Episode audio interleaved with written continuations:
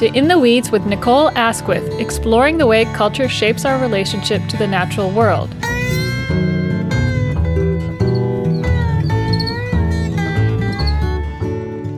Deity, avatar, victim, survivor.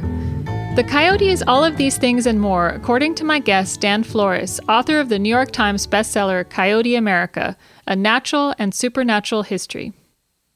Historian and author of many books on the American West, Dan Flores grew up in Louisiana, where he encountered pioneer coyotes as a kid. His work cuts across the natural and cultural history of the American West, going back to 5.3 million years ago, when the family Canidae, that gives us wolves, jackals, foxes, coyotes, all the animals in the dog family, first emerged, to the ongoing cultural battles in which coyotes are embroiled today. Flores's work on coyotes dovetails nicely with my previous episodes on wolves and opens a new, distinctly American chapter in this story. I spoke to Dan Flores remotely at his home outside Santa Fe, New Mexico. Thanks so much for taking the time to talk to me. Oh, it's my pleasure. I always like talking about coyotes. Oh, good. They're one of my favorite topics as well, and I've learned a lot of things from reading your book. Some rather disturbing things, I must say. Yeah, I know. Uh, unfortunately, one has to tell the whole story. Yeah. So I'm curious, you've written a lot about the American West. Was coyotes always on your radar or something you wanted to write about, or was there something in particular that inspired you to write the book? Well, I probably began thinking about doing some sort of coyote work when I was just a kid growing up in Louisiana when they were showing up uh, in the state for the first time. And I thought that was a really pretty marvelous thing to have happen. But um, what really kind of set me in motion to thinking about them again was, I don't know, probably seven or eight years ago, I began working on a book which actually came out about the same time that Coyote America did, called American Serengeti, The Last Big Animals of the Great Plains. And it was a book about this marvelous bestiary of creatures that we had in North America up until really about 120 years ago. These vast herds of bison, enormous numbers of gray wolves, grizzly bears, pronghorn antelope, bighorn sheep, all these animals that were out on the American Great Plains and sort of constituted this analog to the creatures of the Serengeti or the Masai Mara or the Veld of South Africa. And so hence the name of the book, American Serengeti. And one of the things that, when I was working on that book, that occurred to me was that almost the only animal that really survived this enormous destruction. I mean, I argue in American Serengeti that the destruction of all these animals on the American Great Plains between about 1820 and 1920 constituted the largest single destruction of wildlife discoverable anywhere in in world history. But the one animal that survived, and lots of people took note of it at the time too, at the end of the 19th and the beginning of the 20th centuries, was the coyote. And so I kind of emerged from doing that book with the thought that I should write a book very specifically to try to tell the sort of the biographical arc of this particular animal that has uh, been in North America for so long and that survived so many instances in the past, so many extinction scenarios that coyotes survived.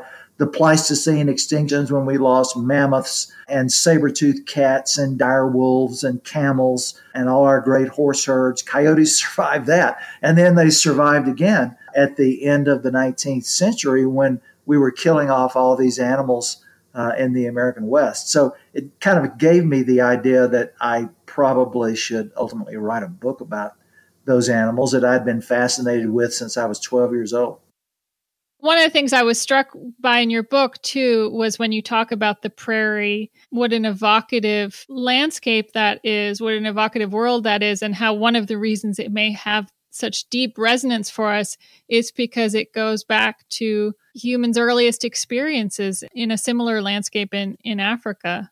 Well, yes, I mean, that's, that's clearly one of the arguments uh, I developed as a result of working on American Serengeti. that kind of translated pretty directly into Coyote America is this this body of animals that made up the creatures of the Great Plains. And of course, the coyote story is kind of uh, enmeshed to me with the American Great Plains because that was as far eastward during the historical period, at least, that coyotes ranged. And when Americans first encountered them, that's where they were. I mean, when Lewis and Clark first saw coyotes and puzzled over what they were and gave them the name prairie wolves, that's what they were entering for the first time was the American Great Plains and beginning to see a whole suite of animals, uh, of which the coyote kind of became the iconic creature for them of this change in the ecology of North America. So let's talk a little bit about just the word itself, coyote. First of all, it's a word that connects us to a deep American past, if I understand it, because we get it from an Aztec language. How do you pronounce the, the name of the Aztec language that it comes from? The Aztec language is called uh, Nahuatl. Nahuatl, okay. And uh, I mean, it's spelled N A U H U T L. You'd think it would be Nahuatl, but it's uh, it's Nahuatl is the pronunciation of it. And uh, the L that appears on the end of the coyote version that comes out of the Nahuatl language C O Y O T L is silent. And so, evidently, the way Aztec speakers pronounced the name of the animal, and this is the name from which our modern version, coyote, is derived after it passes through several different languages. They apparently pronounced it as a two syllable name. Coyote seems to have been the, the version that the Aztecs used. But when the Spaniards conquered Mexico and conquered the Aztec Empire and began assembling a glossary of the terms that Aztecs used for the natural history uh, of Mexico and the deserts farther north. The Spaniards Hispanicized that word and made it into a three syllable word, which they pronounced coyote. And Spanish speakers in places like New Mexico and California will still pronounce the name of the animal that way, coyote. But that three syllable name then was taken into English by English speakers, and it ultimately assumed two different forms, which, uh, and this has a very interesting history. I, of course, describe it in a couple of places in Coyote America where one group of people listening to the Spaniards pronounce the name of the animal coyote ultimately anglicized it to coyote. Other people who heard that pronunciation, evidently the Spanish pronunciation, evidently decided that it was a, a little bit too fancy for an animal that they regarded as sort of a day to day occurrence. And so they called the animal coyote. The second version with two syllables is mostly a kind of a rural, southern, midwestern, and western way of saying uh, the name of the animal. Coyote is, you hear it quite commonly used in the ranching community in the American West, for example. Almost no one uh, who comes out of the rural West will use the term coyote. But elsewhere in the country, on the East Coast, on the West Coast, uh, more generally in the Southwest, everybody uses the three syllable version, coyote. So, so now you, you talk about the fact that now that's become politicized. Yes, it's kind of become politicized in a way. As one of my friends said to me when I was telling him about the research that I was doing into the use of these two names, he said, Well, you know, nobody who shoots one of these animals or traps it or poisons it ever calls it a coyote they only call it a coyote. And so it, it's almost as if the people who regard the animal as vermin, as a varmint, as something to be shot on sight, they wouldn't be caught dead calling it a coyote. They only refer to it as a coyote. It's funny how charged those things become. So, one of the things that really appealed to me about your book is the way that you explore the way that the coyote and all of our responses to the coyote, what it tells us about ourselves. Um, you use this term avatar. I was already kind of in that direction in the two episodes that I did on wolves, where I was focused more on European cultural history and the ways in which humans intersected with wolves and how we have projected our vices and virtues onto them. Um, and so it was really interesting for me to follow that up with your book first of all with a different animal, a different cultural context, but you also see the ways in which we project ourselves and have for for many many years. So one question I had for you is why the term avatar? Why did you choose that as a way of describing this relationship? Well, there probably are other words that would work, no doubt, but um, I think I used avatar primarily because of the currency of the term in the digital world, in gaming and in computer use. So it seemed to, to me to be a more current kind of term that people would immediately identify. In, in gaming and in the computer world, of course, the avatar is the stand in for the person at the keyboard in the, in the digital world. And it seemed to me as I thought about how to express this idea that clearly goes back to the beginning of native stories about coyote. I mean, that this oldest literature in North America, which is about this semi deity figure uh, called Coyote who creates the world and who is the primary literary figure in this ancient North American literature. It seemed to me that the role that Coyote played, Coyote with a capital C, played in that literature was that of an avatar. He was a stand in for human beings. And I mean, one of the arguments that I developed in the book, and I will say is an original argument because what I encountered when I read uh, the mass of literature that's out there about these coyote stories was the common referent of the coyote stories being trickster stories. And it, it appeared to me as I read scores and scores of those stories and tried to figure out exactly how I was going to write a chapter that somehow encapsulated all of this, that in fact, we kind of missed the boat by calling these stories in this literature trickster stories because what was the really important part of the stories, although many of them did involve a trick, but it wasn't the trick that was the important thing, nor that anyone, including Coyote, played a trick. It was why the trick worked that was important. And what I realized when I had that insight about these stories was that what these stories actually are about are they're about human nature. They're using the figure, the literary figure of Coyote as a stand-in for human beings. And so all the fixes that he gets into, all the, the fallible tricks that he falls for, are invariably a result of the characteristics that we have as human beings, and particularly characteristics like our selfishness or our lustfulness or our inclinations towards narcissism. And so the stories are really designed to do that, to, to tell us and to tell the listeners 10,000 years ago, sitting around a campfire in the winter, listening to people tell these stories to them, they were designed to illuminate human nature and to sort of help us understand how we could avoid some of these common pitfalls. And it seemed to me that what Coyote was doing in those stories was he was serving as an avatar for the human population. He was a stand in for us.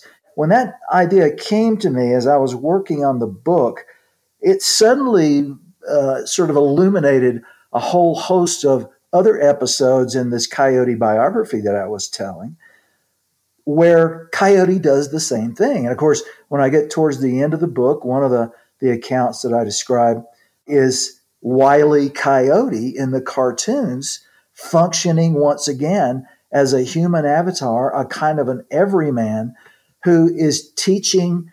I mean, people sitting down on Saturday morning watching uh, the Coyote Roadrunner cartoons, you probably never think about this, but what you're actually learning about is obsession, humiliation, and in as Coyote sort of evolves into a more sophisticated character, you start learning from those cartoons about how to be a savvy consumer in a modern society where big corporations are attempting to sell you things. And of course, in Wiley Coyote's case, he becomes this very gullible consumer of the products of the Acme Corporation.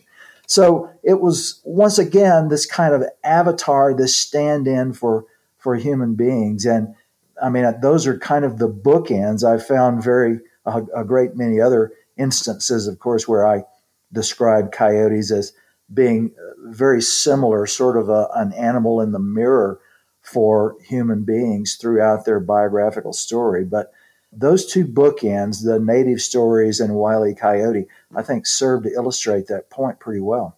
Yeah, absolutely. W- what do you think it is about canid predators, or perhaps just predators more broadly, that make them a particularly compelling surrogate for humans?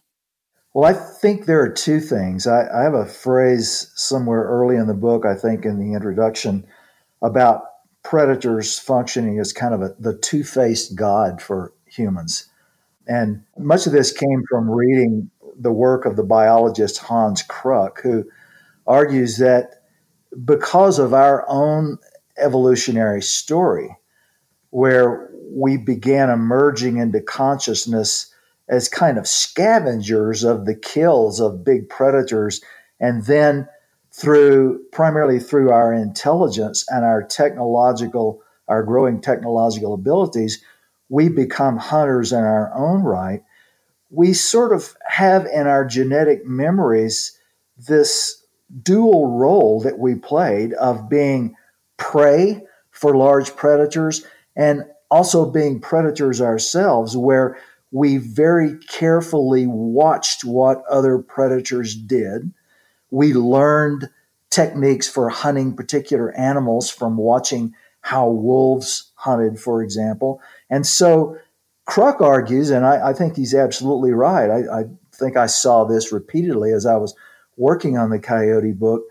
We seem to be, we humans seem to be more fascinated and look longer and more intently at predators, probably with this sort of dual role in mind for ourselves uh, as both prey at one point in time and also as competitor predators ourselves. So we we watch them very carefully. I think it's no accident, for instance, that the first animal we domesticate uh, is not an ungulate, it's not a sheep, it's not a goat, it's not a horse. The first animal that we domesticate is a wolf, and um, so I think our our fascination with the canids comes in part because we recognize ourselves in them. Their pack structure, the fact that they clearly impart culture to their pups as they're raising them up.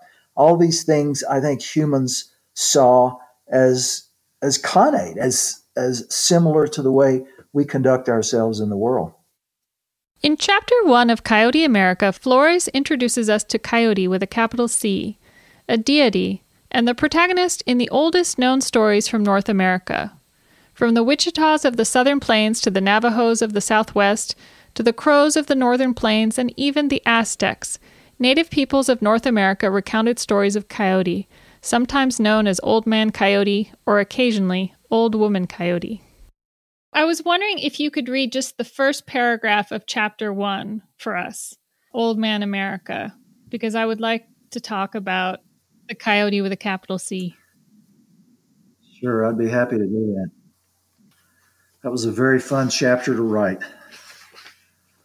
It was, in a way, one of the most difficult ones, as I said, because I had so many of those stories. I it, it, took me a long time to figure out exactly what to do with that chapter. And as you know, I finally resolved on telling just four of them in my own words in order to make the point of the chapter. Okay, so Old Man America begins this way. In the remotest time of early North America, after he had molded mud from the ocean bottom into mountains, plains, and forests to create the essential topography of the continent, Coyote was going along. He had placed stars in the sky, some as pictures, some as a latticed road across the night, some tossed willy nilly into the inky black. He had arranged the year into four seasons, and he had populated the world with humans. As the special helper of the Creator, who seemed not especially interested in any of this hands on creation work himself, Coyote had killed monster after monster on behalf of his human charges, whom he had then located in good, monster free spots across America. He had released animals like buffalo from underground and, admittedly with a few unlucky mistakes, placed salmon and other fish in many of the rivers. He had invented penises and vaginas and taught humans what to do with them. The first technology in the form of fire came from Coyote. Then, not without some remorse, he had introduced death into the world. Which is great. Uh, I love the humor about it. I love, for instance, the line he had placed stars in the sky, some as pictures, some as latticed road across the night, some tossed willy nilly into the inky black. Just the idea that there's this humor that's embedded into the creation is very, I don't know, it, it has a potency to it. It speaks to a cultural reality in and of itself. Do you, do you know what I'm saying? Yeah, of course I agree, which is, you know, unquestionably one of the reasons I selected the stories that I did for that chapter. I mean, you know, a couple of them are really funny. And um, I mean, Coyote, he's Coyote is such an edgy kind of figure and has such a kind of a nonchalance about survival that um, it's difficult not to think of the animal and in all these cultural manifestations as funny. I mean, it, he's he, she, both both genders are really comic in much of uh, much of the history of North America. Yeah. So, can you explain this uh, the role that he has in relation to the creator? You write about it somewhere else as well. So, can you flesh that out for us a little bit? What what is his relationship? What's the concept of the creator at work here? Well, in in these stories, and I'm I'm basically summarizing the take of, of many different cultures. I mean, more than three dozen cultures uh, of native people have coyote stories, and so there are a lot of different versions and a lot of variations. But the common theme about coyote's particular role is that he's not the first cause deity uh, there is a first cause deity, but the first cause deity tends not to be, once things are set in motion, tends to not be much interested in the hands on aspect of dealing with earth and earthly life. And so, I mean, one of the things you have to recognize about about the coyote figure in these ancient stories is that he is a Paleolithic god. Now, as people coming out of the Western tradition, the Western historical tradition, most of our deities from Islam, from Judaism, from Christianity are Neolithic deities. They come from a later period in the human story when human beings are uh, herders of animals and planters of crops. And so the deities we're familiar with are deities from this agricultural Neolithic world, largely from the Middle East. Coyote is a deity figure from an earlier time in human history and before agriculture is ever invented. And so he has a kind of a, in a way, a sort of a hunter gatherer uh, cast about him. And as a figure who the first cause deity wants to go down to earth and actually interact with the human beings who are living on earth and with the other creatures as well. You could almost say that Coyote is kind of an early Jesus figure. He's never described as the son of God, as the son of the first cause, just sort of a helper.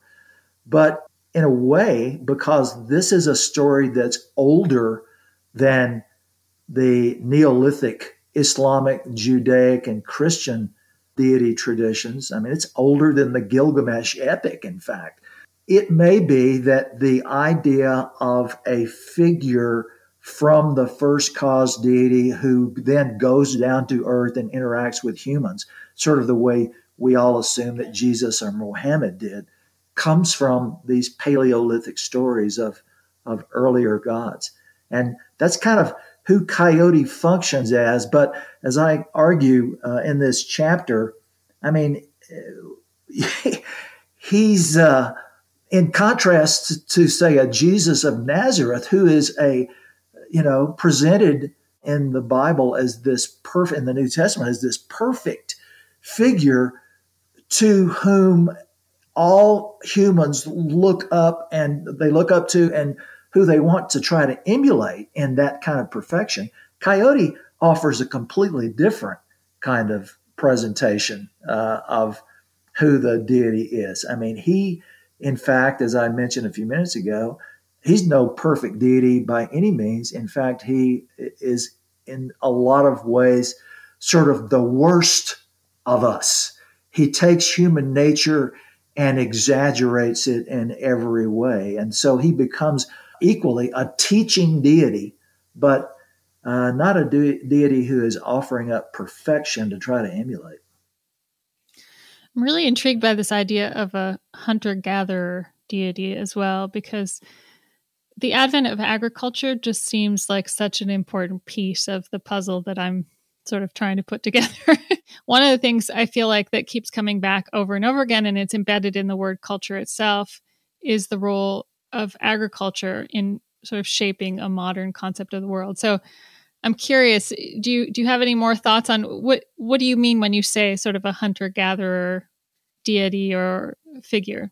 Well, I mean, if you think of it this way, when we humans decide that predators like coyotes, wolves, lions are our enemies, is when we start hurting domesticated animals.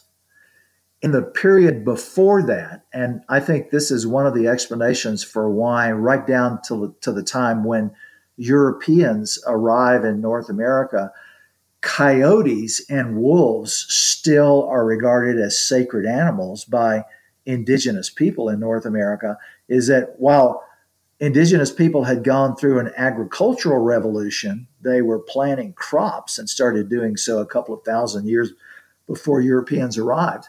We, in North America, we did not have any domesticated animals. We didn't have the equivalent of sheep and goats and hogs and so forth that people domesticated. So domestication only extended to plants and not to animals in North America, which meant that wolves and coyotes get this free pass for another several thousand years in North America until Europeans arrive with domesticated animals in tow, where they're they're not regarded as the enemy of American or of economies of human economies. They're simply regarded as these sacred animals that you attempt to learn from. And so that's one of the things when Europeans arrive and bring domesticated animals along that changes the story for for coyotes pretty significantly, and of course for wolves as well. Yeah, that makes a lot of sense. I mean, you have an analogous thing happening in Europe, right? If you go back, say, to Nordic mythology, you have the figure of the wolf as this potent figure that is looked up to or emulated as a figure of the hunter, a figure of prowess, right?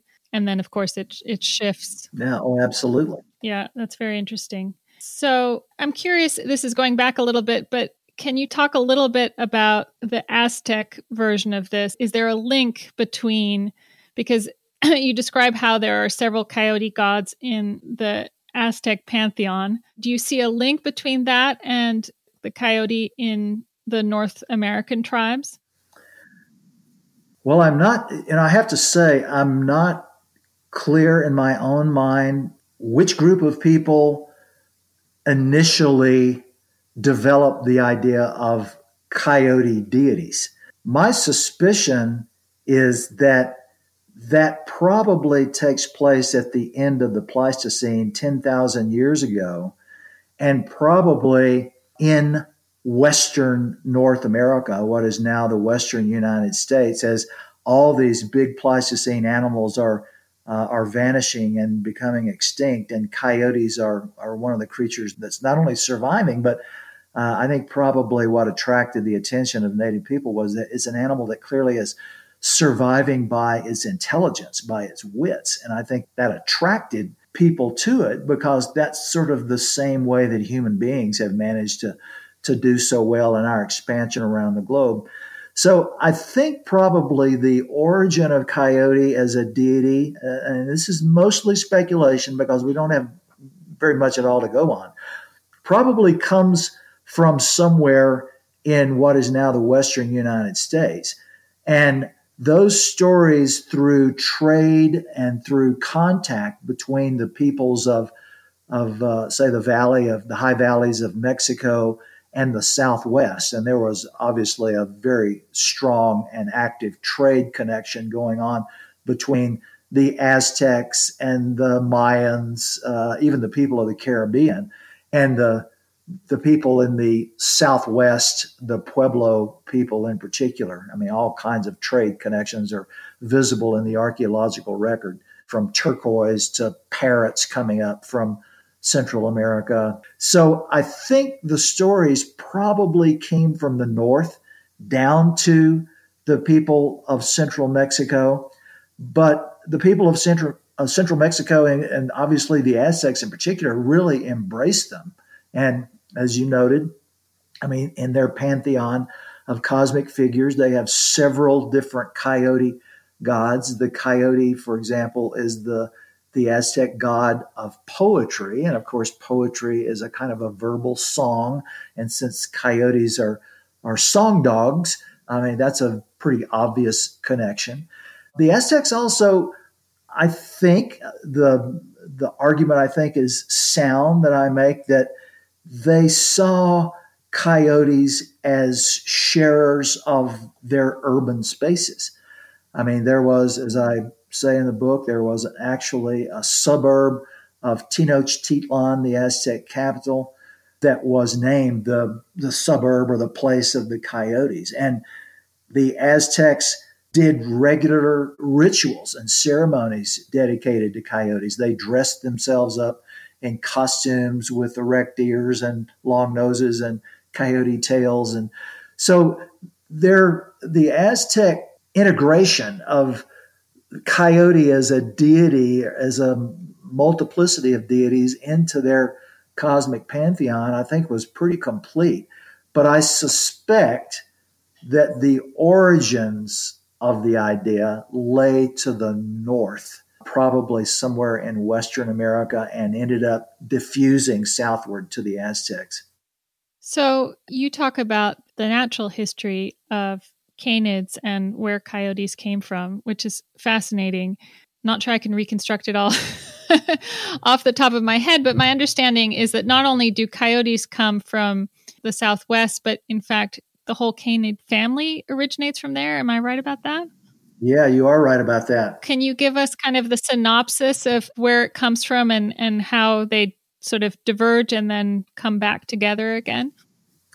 Well, so the the canid family is one of the great families of animals that springs directly from North American evolutionary origins. I mean, I'm probably more conversant with this now than I was even when I wrote Coyote America because I'm the next book I'm doing, which is contracted to W.W. Norton, is called Wild New World. And it's sort of the big picture story of the evolution of life in North America following the, the Chicxulub impact, the impact of the asteroid that destroyed the dinosaurs 66 million years ago. That particular asteroid hit, as you know, in the northwestern Yucatan Peninsula, and it was flying through the atmosphere coming at a low angle from the south. So when it hit on the edge of the Yucatan, although its effects ended up being global, it killed creatures all over the world. I mean, it absolutely fried life in North America 66 million years ago. And so it's like the tape of North American life had to start over again. And it's a pretty interesting story as to how it goes. I mean, we end up, North America ends up being the destination for animals that migrate across the land bridges out of Asia and also out of Europe. But we, we basically spawn several distinctive families of animals in that period the camels, for example, the horses, and the canids. And the canid family has its origin 5.3 million years ago during the Pliocene. Uh, and there are, of course, uh, predecessor groups, but the family Canidae, as biologists, as taxonomists designate it, emerges 5.3 million years ago, probably in the southwestern United States and northern Mexico. And out of that family comes all of the canids of the globe. I mean, all of the wolves, all of the jackals, all the wild dogs, the dingoes, all the canids that ultimately are found across Earth come out of North America 5.3 million years ago. And then some of them end up crossing the land bridges into Asia, into Africa, into Europe. And in the case of gray wolves, uh, what makes their story kind of interesting in the North American uh, mammalian story is that gray wolves, after a couple of million years of evolution in North America, they basically crossed the land bridge into Asia and Europe and evolved for another couple of million years in that part of the world before they start returning to North America, once again crossing the Bering Land Bridge back into North America about 30,000 years ago. So the four big subspecies of gray wolves that we have, uh, depending on what biologists you whose leads you follow, either four or five of them, they all come in different waves of migrations between about 25 and 35,000 years ago, coming back into North America. But meanwhile, one of the animals that had remained in North America for the entire period were the ancestors of coyotes and jackals. And about a million years ago, some of those animals left and ended up in Africa and the Middle East, and those became the jackals of the old world, particularly the golden jackal, which separated from the North American coyote line about a million years ago. But the ancestors of coyotes remain in North America, and about 800 to 900,000 years ago, we think they evolved into a close a relationship to their modern form. They may have been the early animals of Canis latrans, uh, might have been a subspecies that was a little more robust, a little larger, had bigger jaws and teeth. But starting about 800,000 years ago, that particular line in North America would ultimately become the the line of animals that we now call Canis latrans, coyotes. And so coyotes, I mean, this is an argument that I you know, once again, as I was doing this research and various insights were occurring to me, it made me realize okay, this is an animal whose roots are exclusively American. They didn't go anywhere else, they remained here. And uh, as you know, I have a section in one of the chapters of the book where I describe the coyote's howl, its yodeling howl, as being the original national anthem of North America, which they and their ancestors have been howling in North America for millions of years now. But one of the things this story does is, you know, and, and when you get to the end of the book, it becomes kind of crucial to have absorbed this evolutionary context because one of the things that's happening in canid history and biology today as coyotes have spread out of the west and gotten into the east and gotten among remnant wolf populations, red wolves and eastern wolves in the east. One of the things that's become evident is that they are able, coyotes are able to hybridize with these particular wolf populations. And the reason they're able to do so is because these wolf populations, red wolves and eastern wolves, also come out of this same line of canids that didn't leave North America. And so their relationship with coyotes is close enough in time, maybe only a million years or even less in the past, that there are no behavioral barriers to coyotes and red wolves hybridizing and having offspring. Meanwhile, out here in the West, with the gray wolves that left North America and then came back about 30,000 years ago, during that separation, behavioral barriers emerged between them and coyotes. And coyotes and gray wolves in the American West do not hybridize. So it's kind of, um, you have to almost know this, this long evolutionary story to understand what's happening around us in the in the world in the United States right now.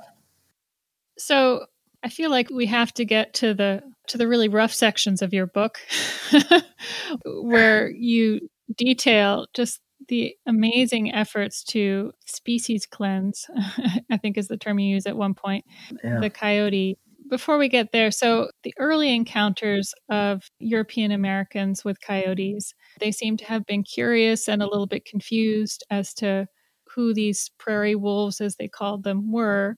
And then before they were seen as a threat to agriculture, they were part of the fur industry, right? And you talk about how coyote pelts were used as money at one point. Is that because they were oh, yeah. so common because so many of them were being killed?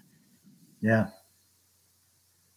Yeah, their pelts were used as a medium of exchange uh, in the West in the 19th century um, uh, because they were, uh, as you said, they were part of the the fur trade of the period, and um, I mean, and the, it was a fur trade, by the way, that was propelled largely by the invention of poisons, of strychnine in particular.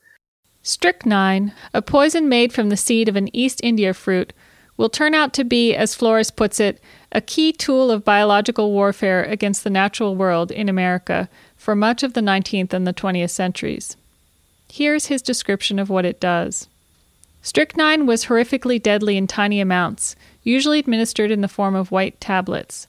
Within 10 to 20 minutes, a tab of strychnine gulped down as part of a predator's meal wreaked havoc on the central nervous system, launching the victim into waves of wrenching, convulsive cramping a truly shocking sight when anyone was around to see it, which was rare. Asphyxiation was the cause of death, but strychnine seized living animals with such violence that it left a characteristic signature dead bodies with rigidly arched spinal columns and straight, motionless tails, spotted at distances across the prairies as toppled over question marks. It wasn't until the 1960s that it began to occur to some people that the poisons littering the country, including new forms of chemical warfare that had been invented during World War II, might have undesired consequences. We were talking about the incredible warfare that has been waged against the coyote. One of the things that sort of hard to process about that is the fact that in the America of the late 19th century, the early 20th century, there was this idea that an ideal nature would include no major predators. You write about the effort in Yellowstone, for instance, to get rid of all wolves, mountain lions, bears, coyotes. It, it's so hard to square with our idea of nature today. How, how do you account for that? How do you account for this idea that this would be a great thing to do to just eradicate all predators and then everything would be just perfect? well, I think we uh, we brought those ideas with us from Europe, where we had attempted to do that very thing to expel every predator of whatever species, bears, wolves, from life among people living in France or Spain or England or the Netherlands. And so it seems to me that we do it in the United States without really much questioning whether this was the proper thing. I mean, one of the shocking aspects of this story to me is that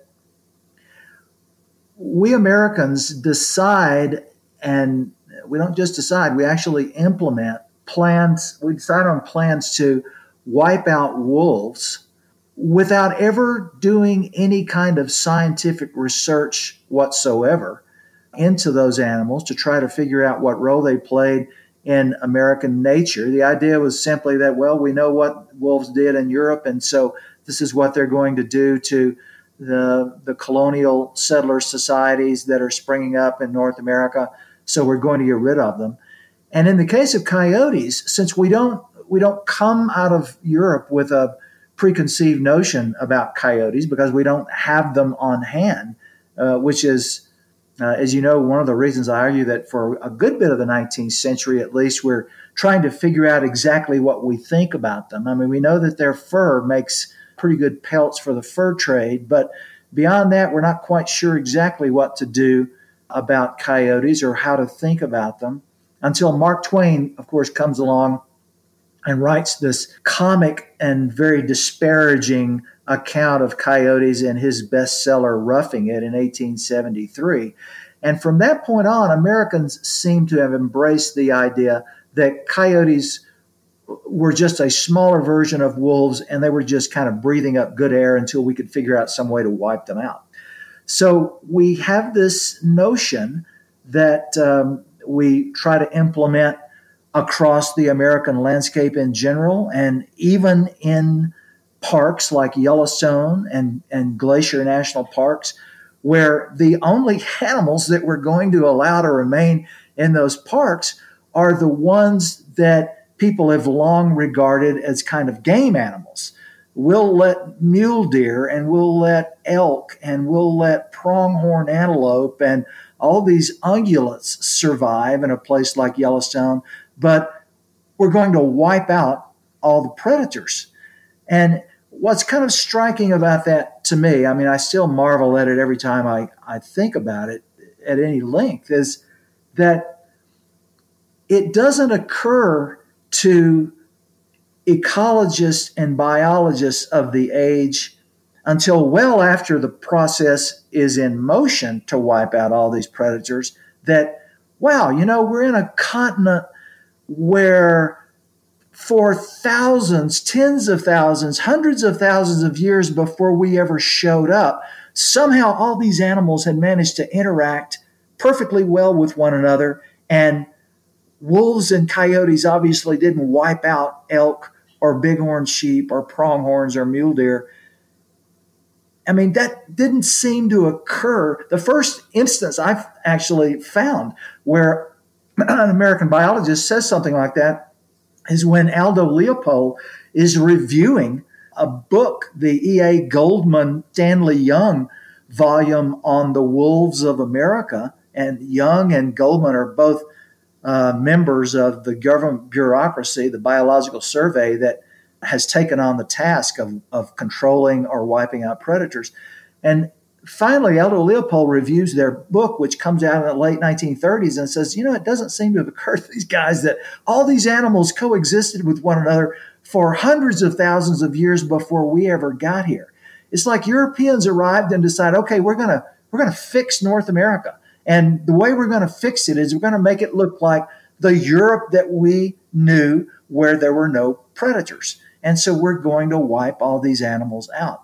And so they with poison in particular they they are quite successful this government agency the bureau of biological survey with the support of the livestock associations uh, with state bounties the support of uh, state agencies that offer bounties to people for killing predators with all of these efforts in combination i mean we managed pretty much to take gray wolves out of the lower 48 in the space of about 25 or 30 years.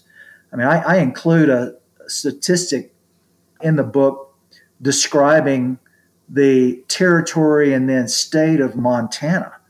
And in Montana in the 1880s, when it's still a territory, it's spending two thirds of its territorial budget paying bounties on coyotes, wolves, lions, and bears. two thirds of its budget to run the whole territory goes towards that one particular goal.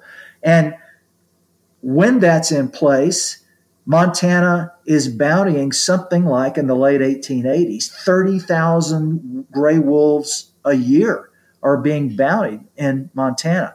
By 1920, the number of wolves that are still being bountied in Montana has dropped to about 16 or 17 animals a year. So, in, from the 1880s basically to 1920, using Montana as an example, using poison primarily, we are able to take out the wolf population in North America. Uh, what these state agencies and what the Bureau of Biological Survey ultimately discovers in the 1920s is that, and again, we can use the Montana example uh, as an instance of this.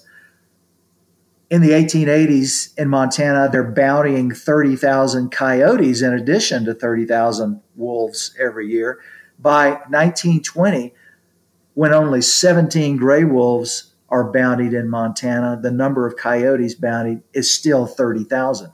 And so that's what causes the biological survey. Once they think they have the wolf situation taken care of in the 1920s, to suddenly decide, you know, it seems to us that we've kind of misdirected our whole campaign. It looks as if it was the coyote that was the arch predator of our time all along. And so we're now going to turn all of our efforts towards wiping out coyotes. And I mean, they managed to get the Biological Survey manages to get Congress in 1931 to actually pass an act called the Animal Damage Control Act, which is designed specifically to exterminate coyotes in North America.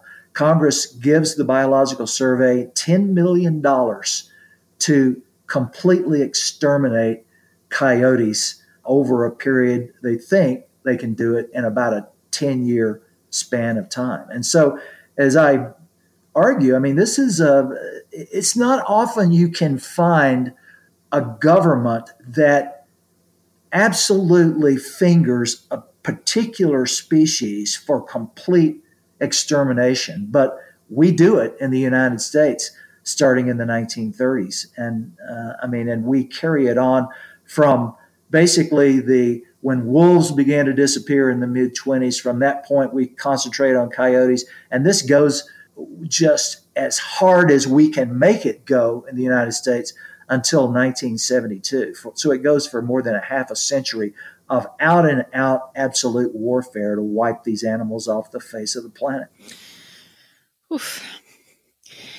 And and this effort to kill coyotes is not over, even though it seems there is ample evidence that it does not, in fact, succeed in the one obvious goal, which is, you know, to protect sheep and sheep farming and things like that.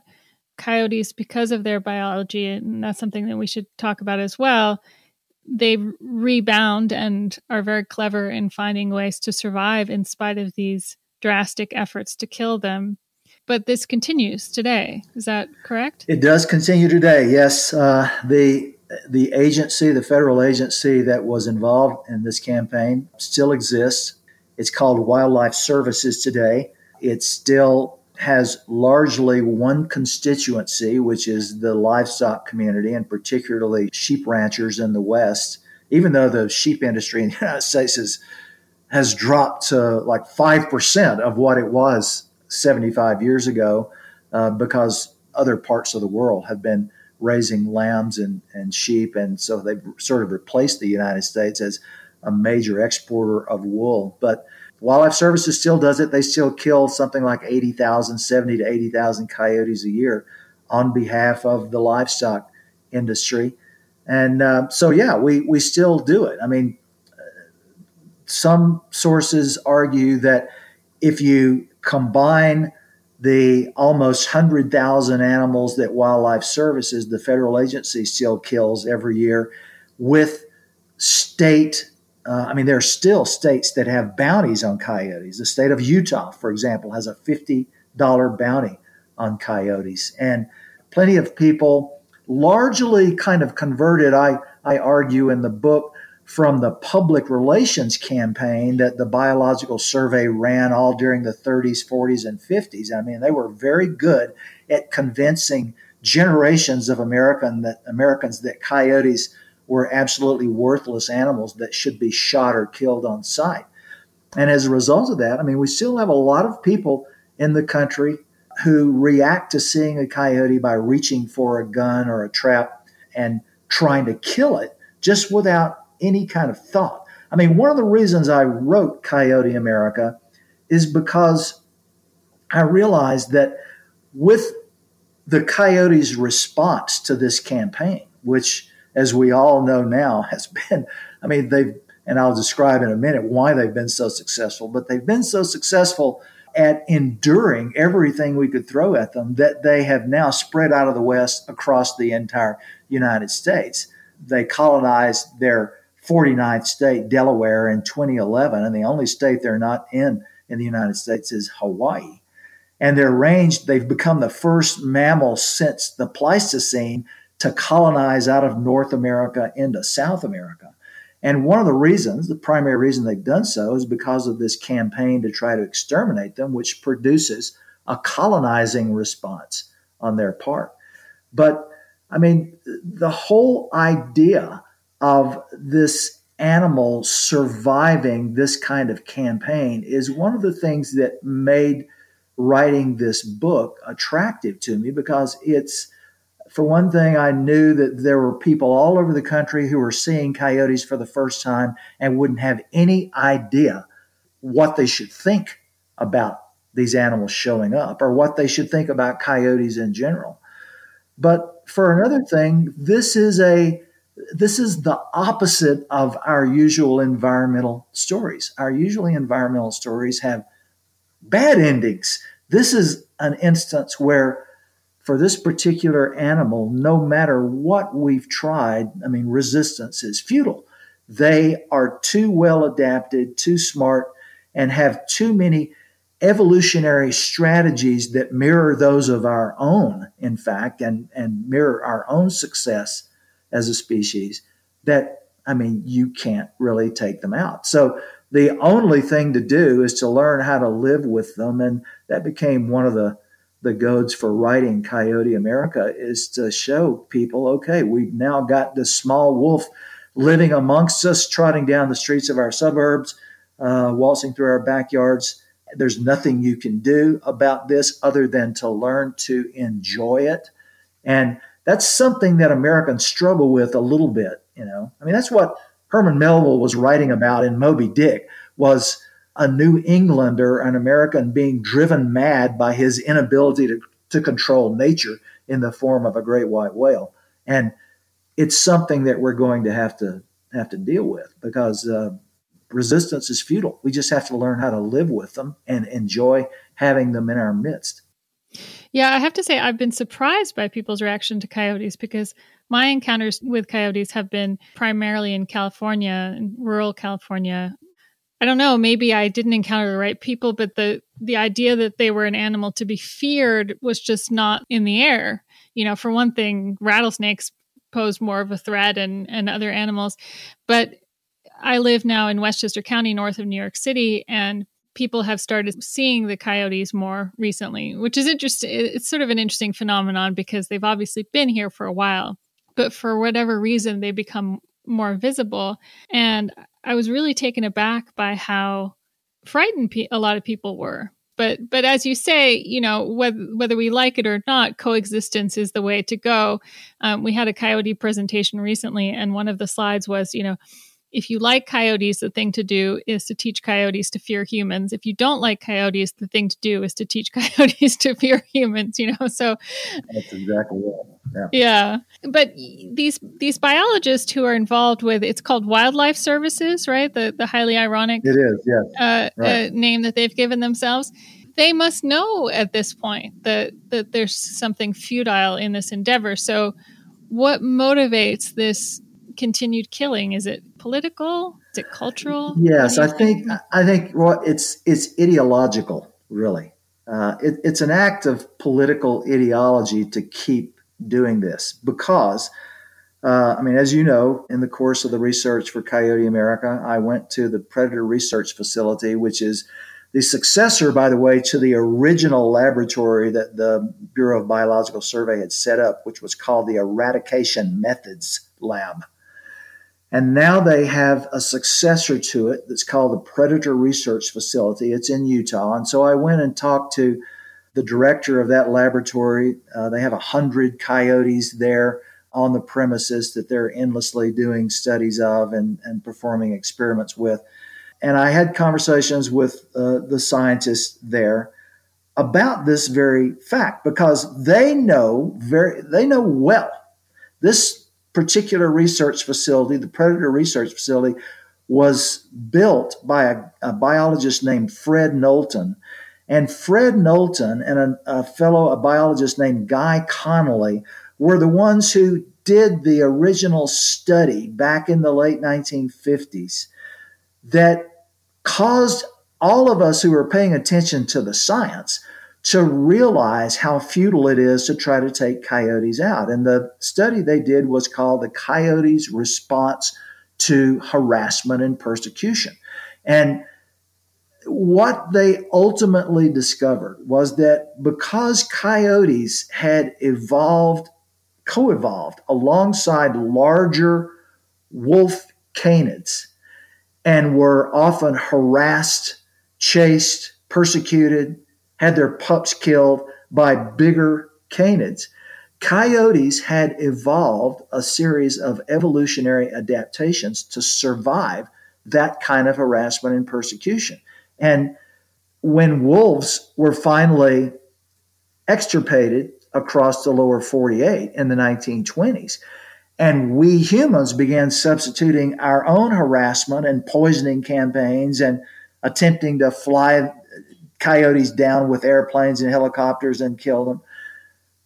Coyotes simply employed those same evolutionary stratagems in order to keep humans from wiping them out. And the primary one that is, I think, kind of at the at the nexus of why coyotes are such survivors happens to be an evolutionary strategy that is one that we humans also share. Only a few mammals around the world, fewer than 20, share an evolutionary adaptation called fission fusion. And what that describes is an animal's ability to exist both as a pack animal in the case of coyotes, or in the case of human beings, as a social animal living in social groups, living in villages and communities, or in the case of both humans and coyotes, to survive as a fission animal. The fusion part is where you exist as a social animal or as a pack. And in the case of coyotes, when you go into fission mode, what that describes is the ability of coyotes to function outside a pack and to function as singles and pairs. And when they're harassed and persecuted, they tend to go into fission mode. And when they go into this, uh, the strategy of existence where they're existing as singles or as pairs, they tend to colonize across the landscape. What Knowlton and Connolly finally determined, and these scientists in Utah who I interviewed, they knew this very well. Knowlton and Connolly finally argued in their landmark study of how coyotes respond to this kind of harassment that you could take out 70% of the coyote population year after year after year. In other words, seven out of every 10 animals you could kill and it would not affect their population demographics.